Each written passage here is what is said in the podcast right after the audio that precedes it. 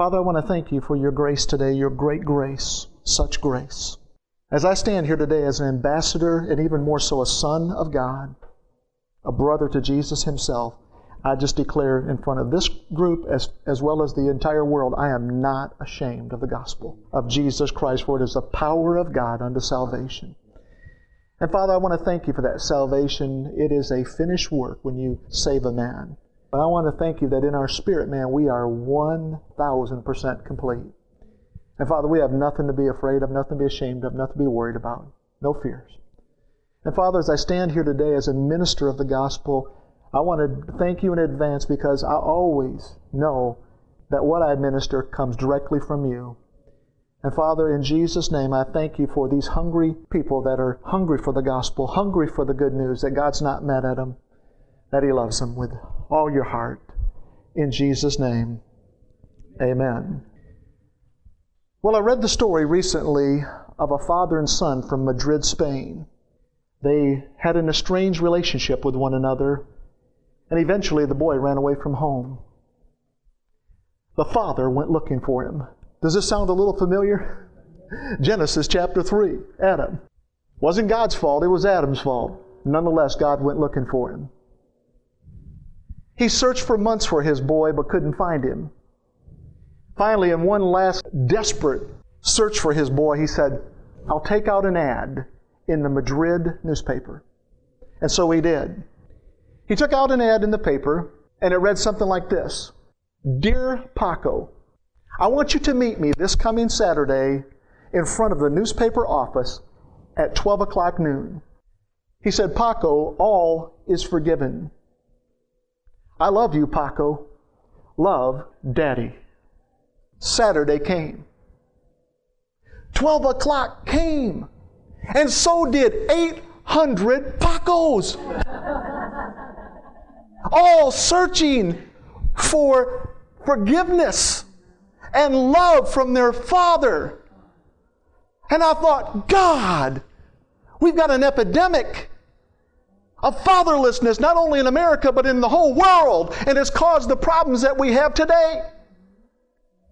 And Jesus said, Hey, I'll be the bridge I will be that one that comes and reaches down in the gutter, reaches down to those that have shattered and broken lives, and I will take one hand and grab Paco, and I'll take the other hand, and I'll grab my father, and I'll bring them back together. That's what you call reconciliation. Oh, praise his holy name. Amen. So I want to minister for a little while this morning through a message I'm calling Love for Daddy, Love for Me. That statement is the essence of who Jesus is. It's always been about His love for Daddy. It's always been about His love for me. It's always been about His love for you. It's been about His love for us. It's been about His love for the whole world. Amen? And uh, as I step into my favorite book of the Bible this morning, Romans chapter 5, you'll see that Jesus really is the centerpiece of Romans chapter 5. Amen? I have had an absolute love affair with Romans chapter 5 over the past year. Romans chapter 5 has been to me as the honeypot is to Pooh Bear. you see, he just can't get enough of it, and it makes him really happy on the inside. So it is with Romans chapter 5. I can't seem to get enough of it, and it makes me very, very happy on the inside. Amen. I recently, as I told you, had the honor of ministering my brother Kevin's homegoing celebration. He was two years older than myself, and went to be with the Lord uh, two months ago. And so as I was preparing for that word and I was sitting at home and I said, Lord, uh, show me the picture. and I, I just opened up. I'm not saying I got caught up in the third heaven. Don't get me wrong here. I'm just saying God showed me this picture. And I saw my brother, Kevin, sitting on this street corner in what looked like just a common chair, a lawn chair. And that's my brother for you. Legs crossed. And my brother Kevin was looking up. And anytime anybody starts looking up, what does it make you do? It makes you look up too. And I thought, what's he looking at? And when I looked up in this vision with my eyes closed, I could see this street pole with the signs, the two names of the streets, and he was literally sitting under, I could see it just as plain as day, on the corner of happy and healthy. and I just so loved it. I want you to know something. Walgreens did not coin that phrase, God did. Heaven's economy is all about happy and it's about being healthy. And when I look at Romans chapter 5, the, the two things I see that it really does, it makes me very, very happy on the inside, and it makes me healthy. It, it works it out from my spirit, man. When the Bible says to work out your salvation with fear and trembling, Literally, what it's talking about is work it out from the perfect place. Work it out from the spirit man into the soul and into the body. I submit to you that the reason that it makes me happy and healthy should be for the same reason that it makes you happy and it makes you healthy is because what Romans chapter 5 does is it deeply establishes the believer's heart in the truths of justification, righteousness, reconciliation, all in there, love and peace and hope and grace and so much more. Romans chapter 5 tells me if I will wrap my arms around these truths, if I will embrace these truths, I can live happy and healthy. And not just in the sense that we understand it, but I mean spiritually speaking from the spirit man. So, Romans chapter 5 has really been my honeypot to a, a, deeper revelation of the magnificent covenant of grace. You find that in there so eloquently when I understand from Romans chapter 5, verse 1 I have been justified by faith, and I have peace with God because of that, and God has peace with me. What I see in there is I just see this gushing love that Jesus has for his Father and this gushing love that he has for me. That he would say, I've got this love for my daddy. I've got this love for you. And I always interpret that as just me. So I began this Romans 5 journey about a year ago now when I preached the first message out of that series called Jesus, the Darling of Justification. Oh man, we, we sing that song, the darling of heaven crucified. Jesus is the darling of justification. He's the one behind your justification. Believe me, He's the one that made it possible for you and me to be justified. Jesus, the darling of justification. It comes out of Romans chapter 5 and verse 1. And on the heels of that message, there was a message called Justification, the firing pin unto righteousness. And the only reason I'm telling you the names of these, these messages is because by Christmas, what I want to do is have a Romans 5 series. If you want to get one to send to your family or whatever it may be, we'll make that at no charge to you. Send it to whoever you want. You just let me know. Justification, the firing pin unto righteousness. That came out of Romans chapter 5 and also verse 1. And then another message came. It was called For That Reason. Because that's what the word justification literally means. It means for that reason. Again, Romans chapter 5 and verse 1. And then we moved into Romans chapter 5, verse 1 and 2 with a message called Faith in Jesus, the Bridge to Righteousness. I was really gaining some speed now. I moved all the way up to verse 2 now. Faith in Jesus, faith in Jesus, the bridge to righteousness. That's exactly who He is, and so much more.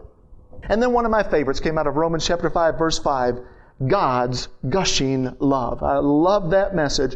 You see, when the Bible says that God poured out His love into our hearts by the Holy Spirit, whom He has given us, that word poured there literally means gushing.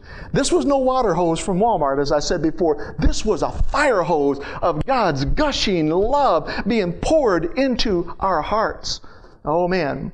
And then verse 10 and 11 it was look like him, the hope of glory. And I want to say something about that because as I'm building this message today, that message was about reconciliation. It's so fundamental, it's so essential for us to get this message of what it means to be reconciled to Christ. And the analogy that God gave me, I'll give you one more time. Again, it's like everybody's checkbook. It has a register. Registers keep track of all your business, all your transactions. Once a month, you get your statement from the bank. And what you do is you bring them side by side, and transaction by transaction, you make them match. At the end of the day, after everything is checked off, if that balance says the same thing as this balance, then that is a reconciled statement.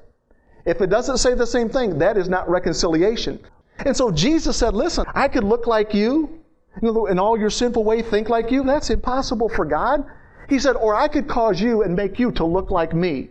That way you'll be accepted in my Father's eyes. I'm going to make you look like me. This is an amazing thought when you think that, really? Really? Every single moment of the day I look like Jesus? I do. If you just ask Jesus to come into your heart, believe me, you look exactly like Jesus. Wow! that's, that's good news, isn't it? and then finally, the last message I preached was a message called The Beauty of Reconciliation. And today, as I return uh, back to Romans chapter 5, and as I preach this message, love for daddy, love for me. Today, I want to focus more on Romans chapter 5, verse 6. It says, You see, at just the right time, when we were still powerless, Christ died for the ungodly. It's a fascinating statement. When we were still powerless, Christ died for the ungodly. You take the two negative words in there, the powerless word and the ungodly word. Let's just spotlight them for just a moment. The word powerless literally means sick and ill and feeble and weak and without strength. It means powerless. And God said there was a time when you were still powerless. And He said it was at that time that I sent my son Jesus, and He died for the powerless. He died for the ungodly. The word powerless, I, I love this because it helps me remember this. It is the Greek word asthenes, A S T H E N E S. It's pronounced asthenes. Drop off the last four letters and just look at the first four, A S T H. It's where we get our English word asthma. God said there was a time when you didn't have the breath of life in you. There was a time when you were struggling every moment. And if you've ever seen anybody, again, having an asthma attack, I want to tell you something. They are powerless really to do much. You can't get them to do much. I mean, if they're in a full blown asthma attack, you can't. Listen, there's a couple of times in life that I've had the wind knocked out of me.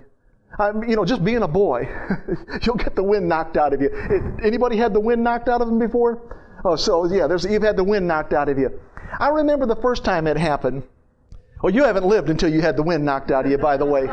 You have not lived. I remember the first time it happened, I was about in fourth grade. And uh, right across the street from where we lived was this monster of a tree. And uh, I built a little tree house up in there. I just thought it was cool. It had nice little branches up there. And I built a tree house up in there. You know, we had a big storm that came up one day, and it, uh, it was lightning and it was high winds, and it took that tree and laid it right down on its side. And when I came out of my front on my front porch. I'm like, oh man, now my tree is down. And what's a little boy gonna do? He's, he's gonna want to climb the tree even though it's laying down one more time. I didn't realize how slippery bark was, you know, when it's wet. And I got up on that tree. It was about that high off the ground, big tree. And I was walking two or three steps, came off of that tree, landed right on my chest and on my stomach. And I'm telling you what, I immediately popped up, running around like a chicken with its head cut off, trying to get my breath, could not get my breath, struggling to get my breath. Oh, it had knocked the wind right out of me. And I was thinking about this last night. I was thinking, wow, this is pretty amazing. The first time the Lord said to me, Do you remember the first guy that got the wind knocked out of him? I said, Yeah, that would have been Adam, right? He said, Yeah, do you know that happened because of a tree too? I thought I never really thought of it like that. It was really Adam's decision, but it started with a tree. But see, what happened with me is I got the wind knocked out of me physically, Adam got the wind knocked out of him spiritually. And because we were encoded in Adam's DNA, we all got the wind knocked out of us, spiritually speaking. We all need this love from Daddy. We all need this love of Jesus. We all need the darling of heaven. We all need Him. Amen? Amen. First time I got knocked out, tree, just like Adam. I want to talk to somebody in here, though, this morning that has had the wind knocked out of them emotionally. Emotionally. Maybe it was through the loss of a job, the loss of a loved one. It's a sucker punch, isn't it? I mean, just comes in and knocks. You're not expecting it sometimes. You got the wind knocked out of you, maybe through a divorce. It doesn't, there's so many different ways. That's what the enemy likes to do. You know, another way the enemy has been knocking the wind out of God's people is through the mixture of covenants. What am I saying? I'm talking about when you take the message of law and you take the message of grace and you try to live a life, a Christian life, from both of those postures. It's just difficult. It's challenging. It's just a heartache after one after another. That is a doctrine of devils, friend. Jesus never meant for us to live like that. I'm so glad when Jesus put his breath in me, he said to me, Nothing can separate you from my love. Nothing can separate you from my love. So it helps me. What it does is to develop this healthy image on the inside of me because that's where my strength comes from, from the Lord when I understand this healthy image of the Lord. And I see that, you know, I was in a state one time of powerlessness where I couldn't contribute. I couldn't help him. And so I was at his mercy. And it was at that time, the Bible says, that Christ died for the ungodly. Think about that word for a second ungodly. Let's just break it in two parts un and godly.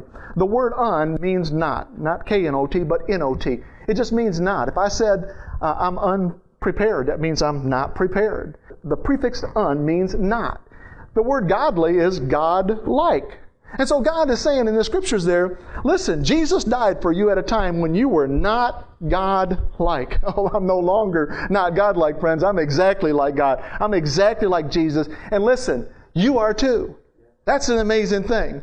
Start seeing your brothers and start seeing your sisters. Start seeing the people of God. And even start seeing those that have not come to this saving knowledge yet, just like God. See them as though they are going to become in Jesus' name. Jesus died for us that he could make us look exactly like him and God. The word ungodly, though, actually means wicked. Now, see, we don't like to put that label on anybody. There's nobody that I could almost even think of that would say, I'm in that wicked group. But you know what the truth of the matter is? We were all in that wicked group at one time because we were all ungodly at one time. We were all not like God at one time. But thank God that He's rescued us. Would you agree that that label of wicked, it just doesn't get much worse than that? I mean, to be called something like that, it really doesn't. So, what was Jesus' motivation to lay down His life for the powerless? What was His motivation to lay down His life for the ungodly? Love.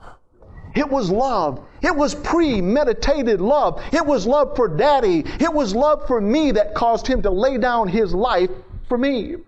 Oh, Jesus, thank you. God's love for us was never based upon our love for Him. It was never based upon anything we've done. It was based upon His nature. It was based upon His character. It was based upon His heart. It was based from His, His love, not because of ours. It came out of Him. In Matthew chapter 5, verse 46, Jesus said these words. He said, If you love those who love you, what reward will you get? He said, Listen, if you just love the people that love you, really, what, what does that accomplish? He said, Are not even the tax collectors doing that? Listen, I'm going to tell you something. It's easy to love people that love you. But how about when they don't love you? You ever had someone that didn't love you and they make it known? He said, Listen, Matthew chapter 5, verse 46 if you love those who love you, what reward will you get? How about when they don't love your babies? Mmm. I'm talking about your children. Unregenerate sinners are powerless to save themselves. They are powerless to shed wickedness. They're powerless uh, against Satan. They are powerless to change their natures. Can't do it. Only Christ, only Jesus, only the darling of heaven can do that. But once Jesus shed his innocent blood, do you know he, they took a cat of nine tails? Oh, you wouldn't even want to know what that weapon looks like and 39 lashes at the whipping post with a cat of nine tails, I want to tell you, his flesh would have been like shredded ribbon hanging off of him. And they took a, a, a, crown of thorns and they thundered it into his head and spiked it into his head over and over and over. And I'm going to tell you something. Most men, when they had to go to the whipping post, died at the whipping post. You know why Jesus didn't die at the whipping post? Because it was not prophesied for him to die at the whipping post. It was prophesied for him to die at a cross. And it was God sustaining him. It wasn't just his own physical strength. It was God sustaining him. Don't you ever forget, it's more than just your strength that sustains you. It's God that sustains you. And so he was spiked to, yes, an old rugged cross and he shed his awesome, awesome blood. And guess what? Everything changed. I said everything changed. Everything changed 2,000 years in the future. See, he did something that nobody else can do, and that is he was able to look 2,000 years, 3,000 years, whatever it may be, however long the earth will stand. He was able to see every person that would come to him. And he was saying, Hey, I'm doing it for Janet. I'm doing it for Valerie. I'm doing it for Stephen. I see Mark when he'll get on his knees. I see them all, and I'm doing it for them. Amen? Amen. Satan will never, ever be able to knock the breath out of you spiritually speaking ever again. That has been sealed. Your spirit has been sealed. Nothing can get in, nothing can get out other than Jesus Himself. Oh, you are sealed, the Bible says, until the day of redemption. That's good news. I'm sealed to the day of redemption. I am sealed to the day of redemption. Jesus' death, burial, and resurrection was our breath of fresh air.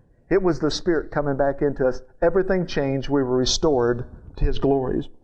Too many believers are operating from a posture of just old covenant theology thinking. Not the power. It's not the power. There's no power in the old covenant.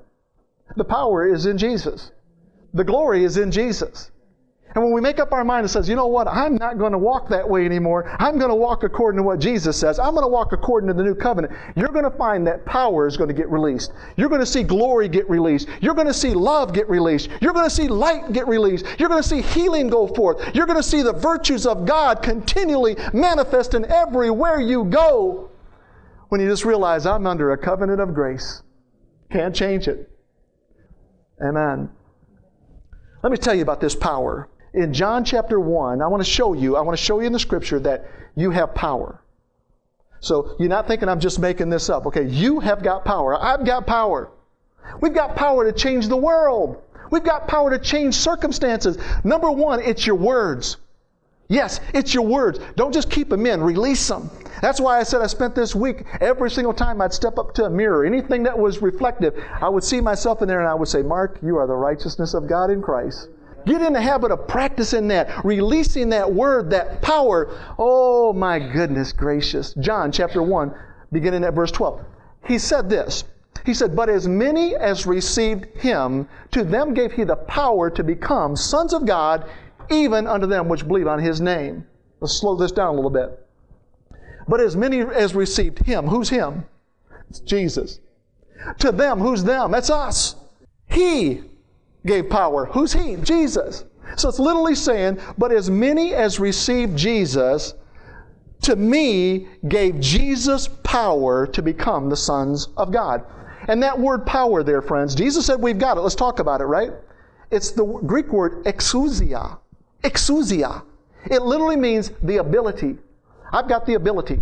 You've got the ability. He said it means the privilege. It's the ability. It's the privilege. It's the authority and it's the freedom. I love that one.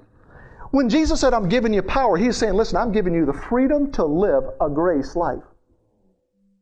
I'm giving you the ability. I'm giving you the authority. I'm giving you this privilege. Even unto them which believe on his name. Watch verse 13.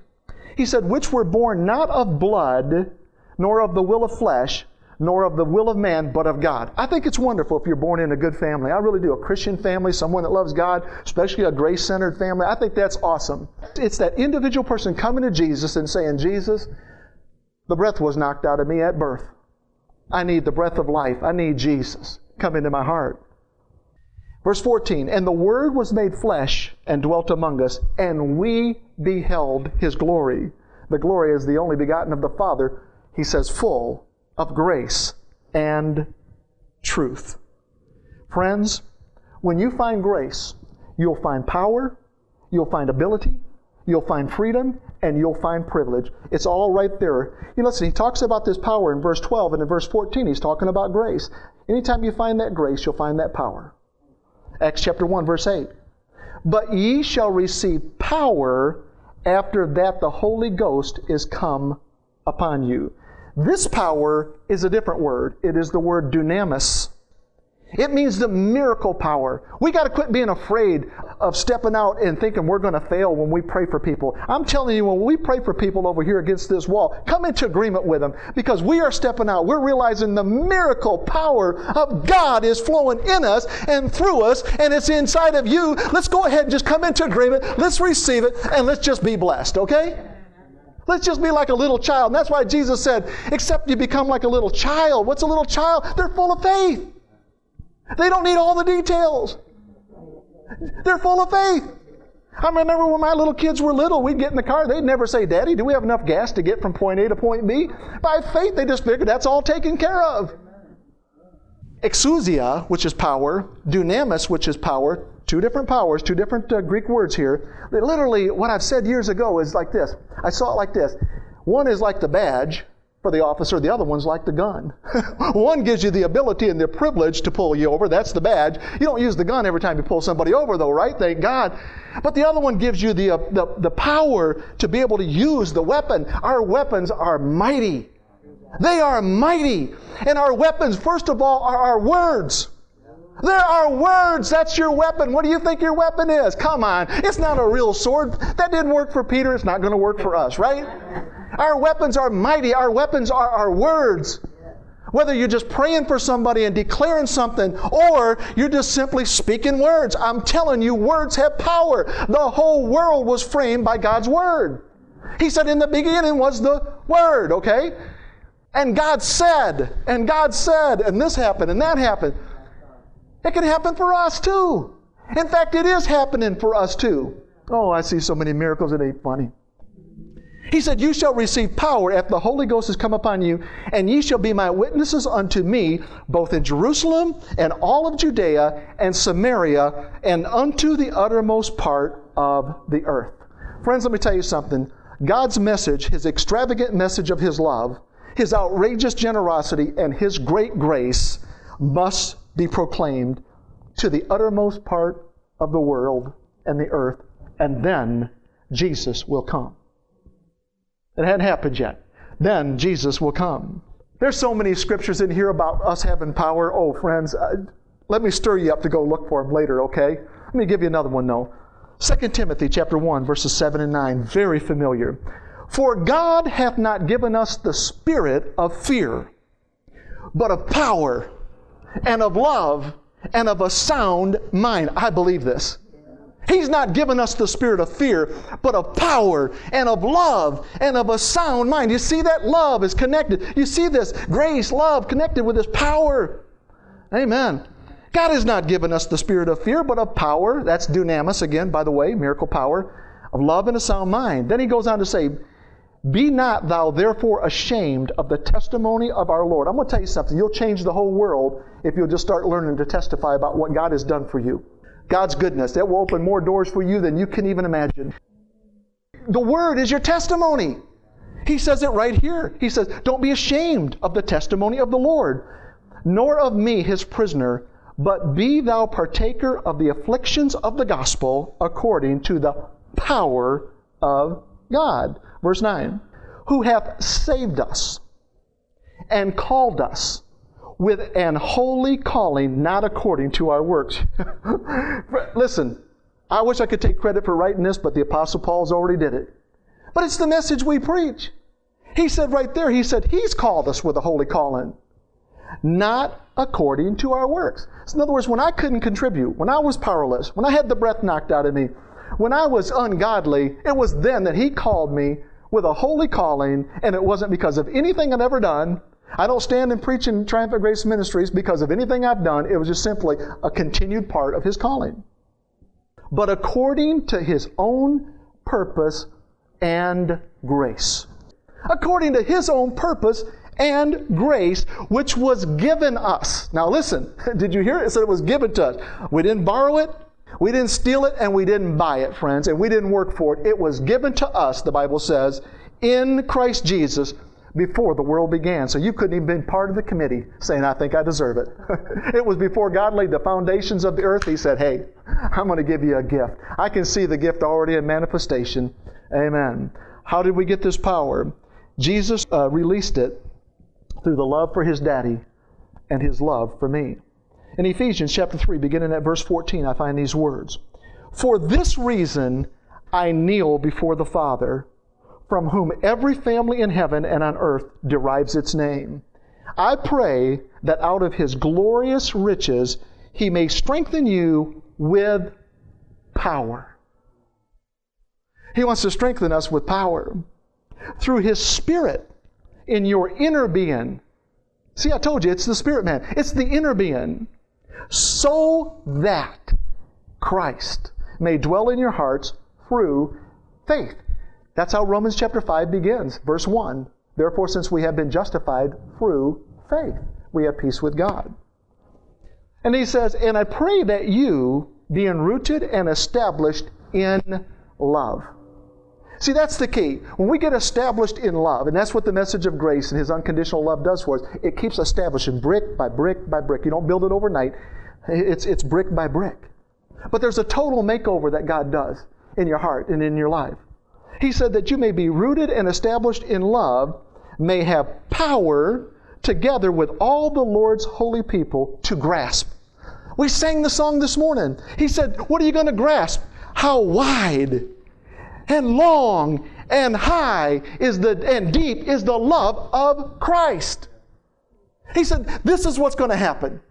When you start to get this message of how wide and how deep and how tall, the breadth, the length, whatever, he said, when you get that message, friends, you're going to see power flowing in your life like you have never seen it flowing before in your entire life. And to know, he says, after the how wide and long and high and deep is the love of Christ, and to know this love that surpasses knowledge, that you may be filled to the measure of all the fullness of God. Now, to him who is able to do immeasurably, I love that word, more than all we ask or imagine, according to his power. His power that is at work within us. See, his power is not just held off in some other realm, his power is in us. And his name is Jesus, by the way. To him be glory in the church and in Christ Jesus throughout all generations, forever and ever. And then he says, Amen. Can you comprehend the Son's love for Daddy? Can you comprehend the Son's love for you? Can I comprehend the Son's love for me? I can't fully register this and get this totally in my head, but I can sense it at work in my spirit, man. And it's working out into the other parts of my body. 1 John chapter 4, begin at verse 7. Dear friends, let us love one another, for love comes from God. Everyone who loves has been born of God and knows God. Whoever does not love does not know God, because God is love. This is how God showed his love among us.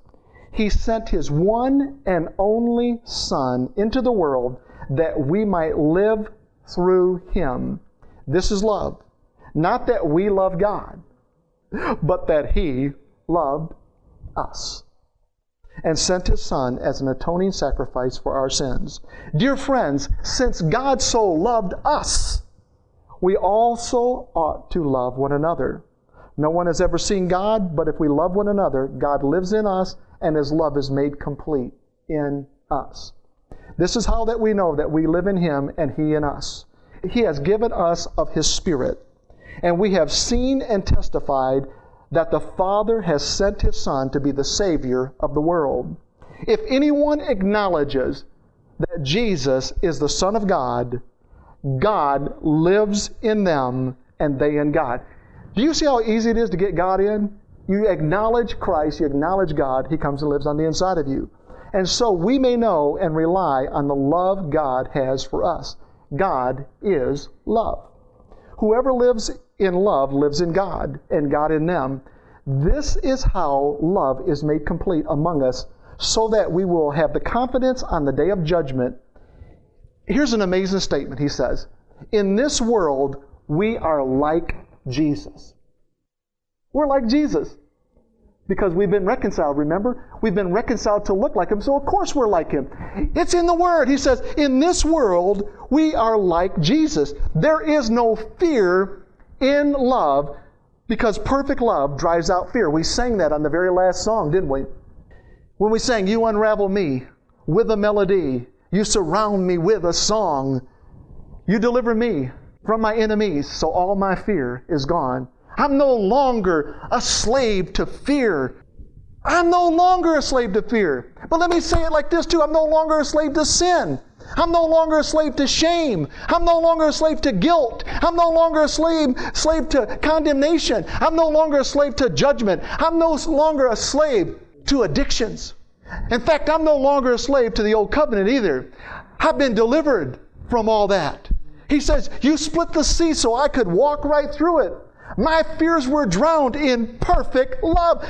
It's right here in 1 John. He's talking about the first love. He's talking about his powerful love. This perfect love, they call it. He says, But perfect love drives out fear because fear has to do with punishment. The one who fears is not made perfect in love. He didn't say you're not saved. He just said you have not been made perfect yet in love. In other words, you don't have this understanding that it's not about you, it's about Jesus. The one who fears is not made perfect in love. We love because he first loved us. And then my last group of scriptures in Romans chapter 8, verses 31. through 39. What then shall we say in response to these things? If God is for us, who can be against us? That's all you need. It says it right there. It says, if God is for us, who can be against us? He who did not spare his own son, but gave him up for us all, how will he not also, along with him, graciously, graciously give us all things? Who will bring any charge against those whom God has chosen? It is God who justifies. God does the justifying. Who then is the one who condemns? No one. He says it in the Word. Who is the one that condemns? And he says, No one. Christ Jesus, who died, more than that, who was raised to life, is at the right hand of God and is also interceding for you. He's interceding for me. He's interceding for us. He's interceding for the world. And then he, he begins this, this wonderful exchange of words, starting in verse 35, when he says, Who shall separate us from the love of Christ? Who shall separate us from the love of Christ? And just in case you can't think of anybody, let me give you a list, okay? And let's see if it's on this list, okay? Shall trouble do it? How about hardship? How about persecution? How about famine? How about nakedness? How about danger or sword? As it is written, for your sake we face death all day long. That's what he said. He said, We face death all day long. You know, when the Apostle Paul said, I die daily, you know, we've misunderstood that scripture as well. We think, oh man, I got to get up in the morning and I got to die to the flesh. No, you don't. Listen, what he was saying, he was saying literally, I'm facing death all day long. What he's saying is, I've determined when I get up in the morning, What's the worst thing you can do to me? Take my life? You tried it several times. You beat me up. You left. You stoned me. You left me for dead. I spent the night and day in the in the open sea on three occasions. He said, You know, I face death all the time. I die daily. I've already determined in my mind I've died. I've died to Christ. You can't kill a man twice. I've died daily. I've already died. I've determined in my heart. As it is written, for your sake we face death all day long we are considered as sheep to be slaughtered. No! In all these things, we are more than conquerors. We, saw, we sang about that today. Through Him who loved us. For I am convinced that neither death, nor life, neither angels, nor demons, neither the present, nor the future, nor any powers, neither height nor depth, nor anything else in creation He's just saying, listen, I gave you a list of things that couldn't separate you, but in case I missed something, nothing else in all of creation. And by the way, Jesus created everything, didn't he?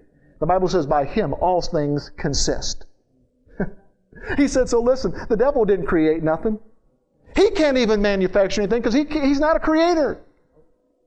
He said, I made everything. And I'm telling you, everything that's out there, nothing can separate you from my love. You can't even separate. You can ruin your life, but you can't separate yourself from the love of God. Amen. The love of God is amazing. And then John 14, listen at Jesus' heart for his daddy. John 14, beginning at verse 28. He says, You heard me say, I am going away and I am coming back to you. If you love me, you would be glad that I am going to the Father, for the Father is greater than I.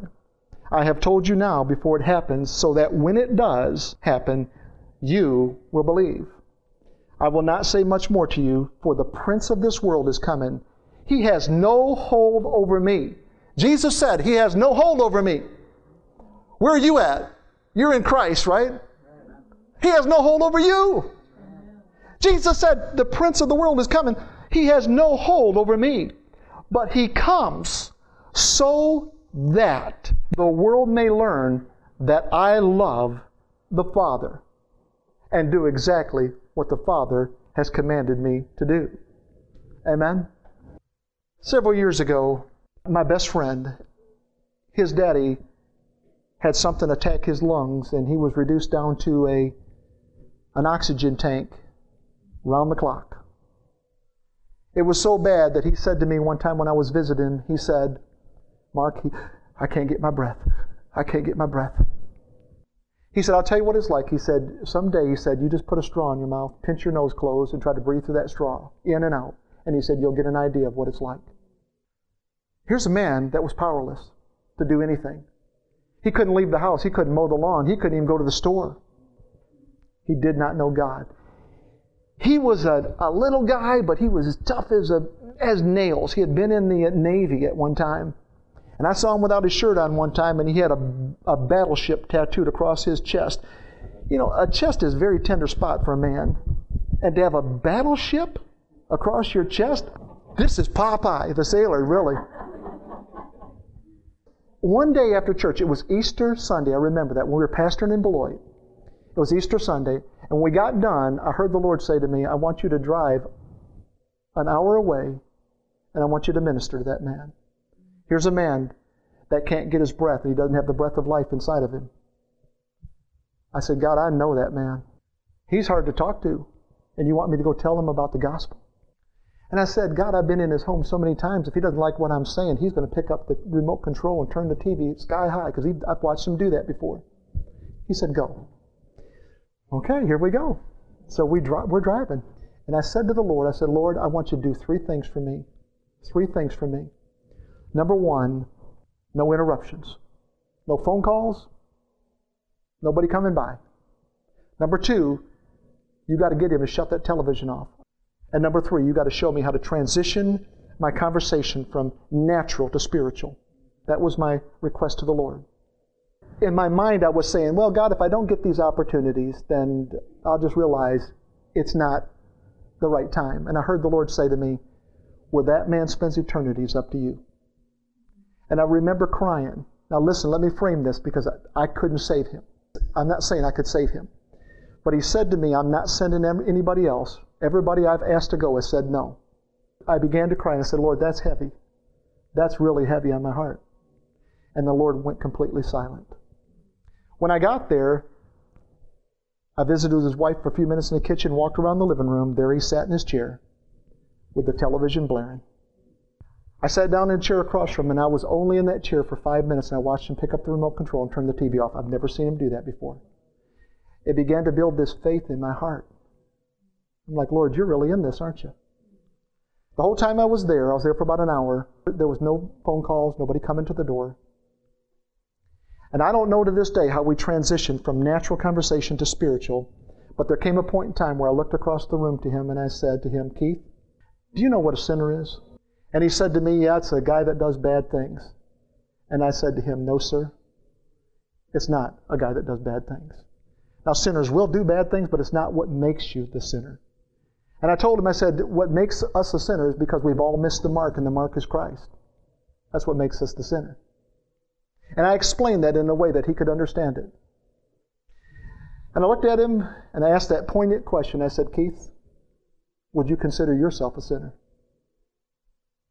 And I watched his head shake up and down. And I said, Friend, would you like forgiveness for your sin? I came over and I knelt beside him. He put his hand in my hand, and I watched a man birthed into the kingdom of God, a man who could not get his breath.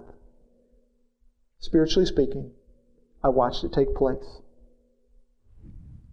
When I was done praying that prayer with him, he was pushed back up in that chair. I'll never forget the image. With all of his might. His wife got up off the couch and walked around and looked at him in the face like this, and she said, Are you okay? He shook his head, Yes. She said, Do you need a nitroglycerin pill? He said, No. I said, Man, what you've just seen is a man born into the kingdom of God. Friend, I'm going to tell you something. I'll tell you that because there are people out there that cannot get their breath. I'm talking about in the spirit realm. And God has entrusted that privilege, that ability, that freedom, that power to go out there and take this message of His love and His grace and tell them what Jesus did. Why did our Savior lay down His life for the ungodly? It was so that He could write the same message with His blood on the cross and in the Word of God, the same message that Paco's dad wrote to him. All is forgiven. I love you. Love, Daddy. Friends, Jesus laid down His life so that He could unveil His love for Daddy love for me. Father, I want to thank you for your great grace. I have stood here and I have proclaimed and preached the word exactly the way you gave it to me. I left nothing out, even though I started to. Father, this is what you put in my heart, And I, I pray that it would encourage your people. And I pray, Father, that even beyond that, it would build something in their heart that this message of grace is such a reality. Father, I want to thank you that we have the breath of life. His name is Jesus, the Holy Spirit living on the inside of us. We have been sealed until the day of redemption, and nothing can change that. It makes me happy. It makes me healthy on the inside in Jesus' name. And Daddy, I want to just thank you. Thank you for your grace. Thank you for your love today, Lord Jesus. In Jesus' name, amen.